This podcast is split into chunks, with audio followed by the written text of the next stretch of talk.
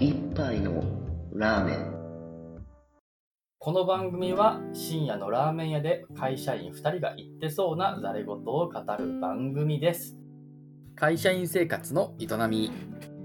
会社員2人が普段の生活をエンジョイさせる試行錯誤を話すコーナーです。ジャンルは仕事から趣味までその日の話の転がり具合で決まります。はい、お疲れ様でした。あ、違う、間違えた。終わりじゃない。始まり。じゃあ、はいいくよいくよ。えっと、今日は、だから、しょうそうね、アニメの方の紹介になるけど、えっか。まあ、いくつか見てんだけど、そのうちの一つで、はい。好きな子がメガネを忘れたっていうタイトルのやつ。うんで、これどんな内容かっていうと、まあ、タイトル通り、タイトル通りで、毎回毎回メガネを忘れてくる女の子がいて、その女の子を主人公がフォローするっていう、それだけのアニメ。終わり。なんか、すぐに引き出しがなくなりそうだけど、ええ、んなくなってます。毎回枯渇、ひや、いや、見てる限りでは毎回干上がってるもん。このアニメすごいなと。うんなんか以前あの話したの、あの、チエレの恋は8メートはいルだっけ。のジャンプラの話をしたじゃない？よくこんな出落ち設計で漫画を考えたね。すごい、作者はマジですごいと思うって思すったけど。バカにした感じの褒め方したやつね。違う違う違う違う。そう、あれはすごいよ。あんあんなね、煮詰ま、煮詰まりきったようなネタで、さらに何かを生み出すんやから。で、こっちのメガネの方は、そうね、何もない。何もない。何にもない。何もないんだけど、じゃあ何がいいのかっていうと、これはだから、あの、高木さん系って言えばいいのか。もはや高木さん系って言って通じるよね。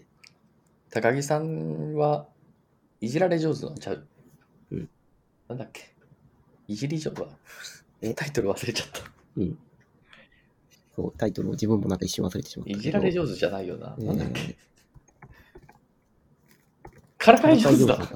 いじられ上手だったら逆だよな、講習とか思って。いじめとかは、そうだね、そういう言葉は使わないからね。うん。あ高木さん系のアニメ、はいはいこれは。まあ、とか言っても高木さんの方はあんま自分は見てないけども、うんつまりどういうアニメかっていうと、シチュエーションをもうつなぎ合わせてアニメにしただけっていう。ノーコンテキスト、ただのシチュエーションの塊。別に悪いことではない気がするが、無それで無になっちゃうの？えうん。うん。で、そのシチュエーションの作り方が、あの、さっき言ったメガネを忘れたっていう、あの、ワン、ワンパターン攻撃で、飽和攻撃を仕掛ける。いや、ワン、ワン、ワンコンセプトはいいじゃないですか。どっかの政党みたいな感じで。ね。ワン、ワンイシュー政党ね。そうね。そういうのは、まあ確かにあるかもしれんが。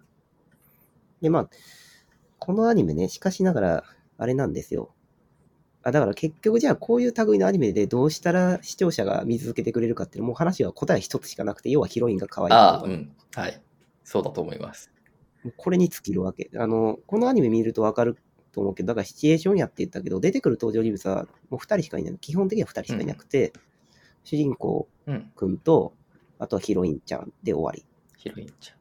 終わり。もう本当に出てこないの、人が、他の、あの、脇役が。うんうんで、話の流れはもう決まってて、えっと、ヒロインがいます。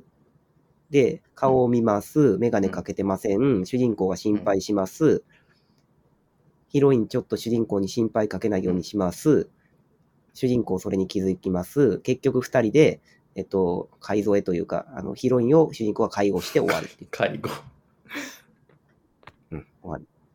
で、それの永遠の楽園というか、無限のシチュエーションというか、介護の仕方も何パターンかで尽きちゃうでしょ？そこの、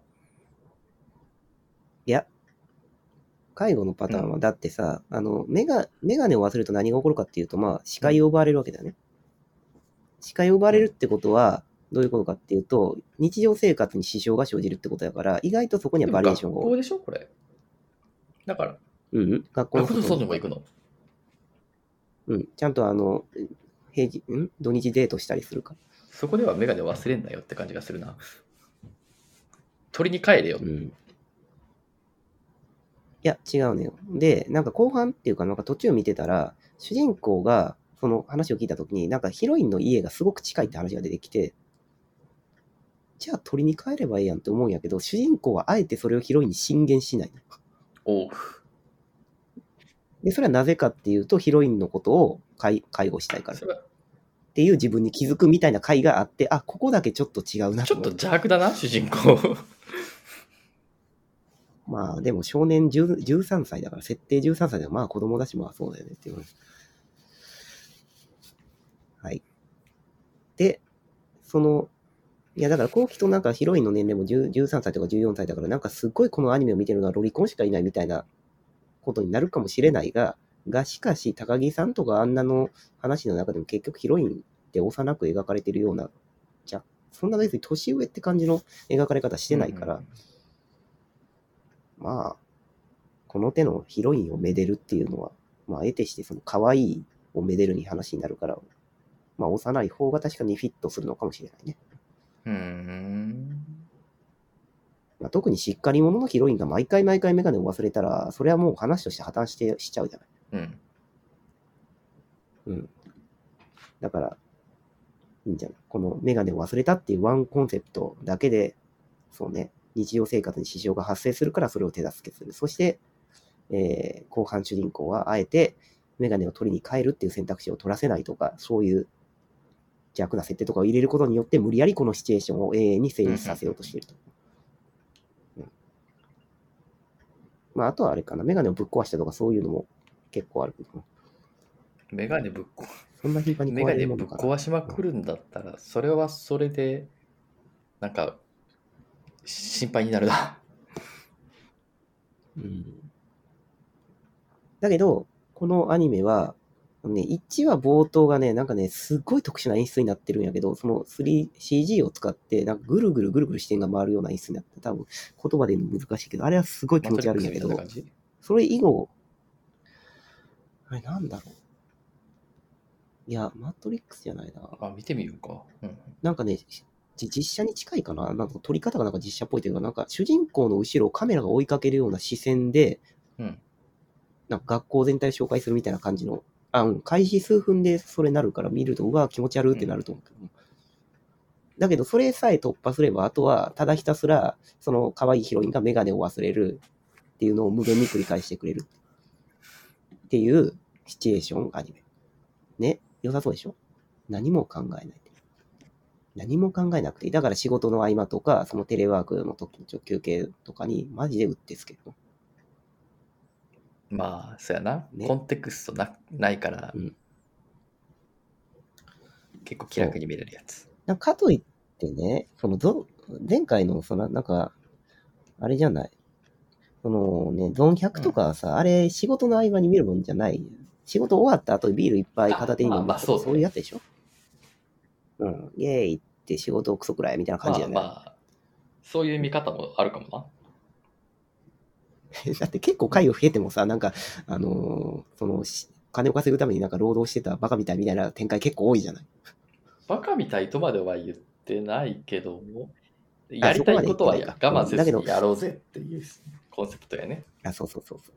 コンセプトはそう。うん。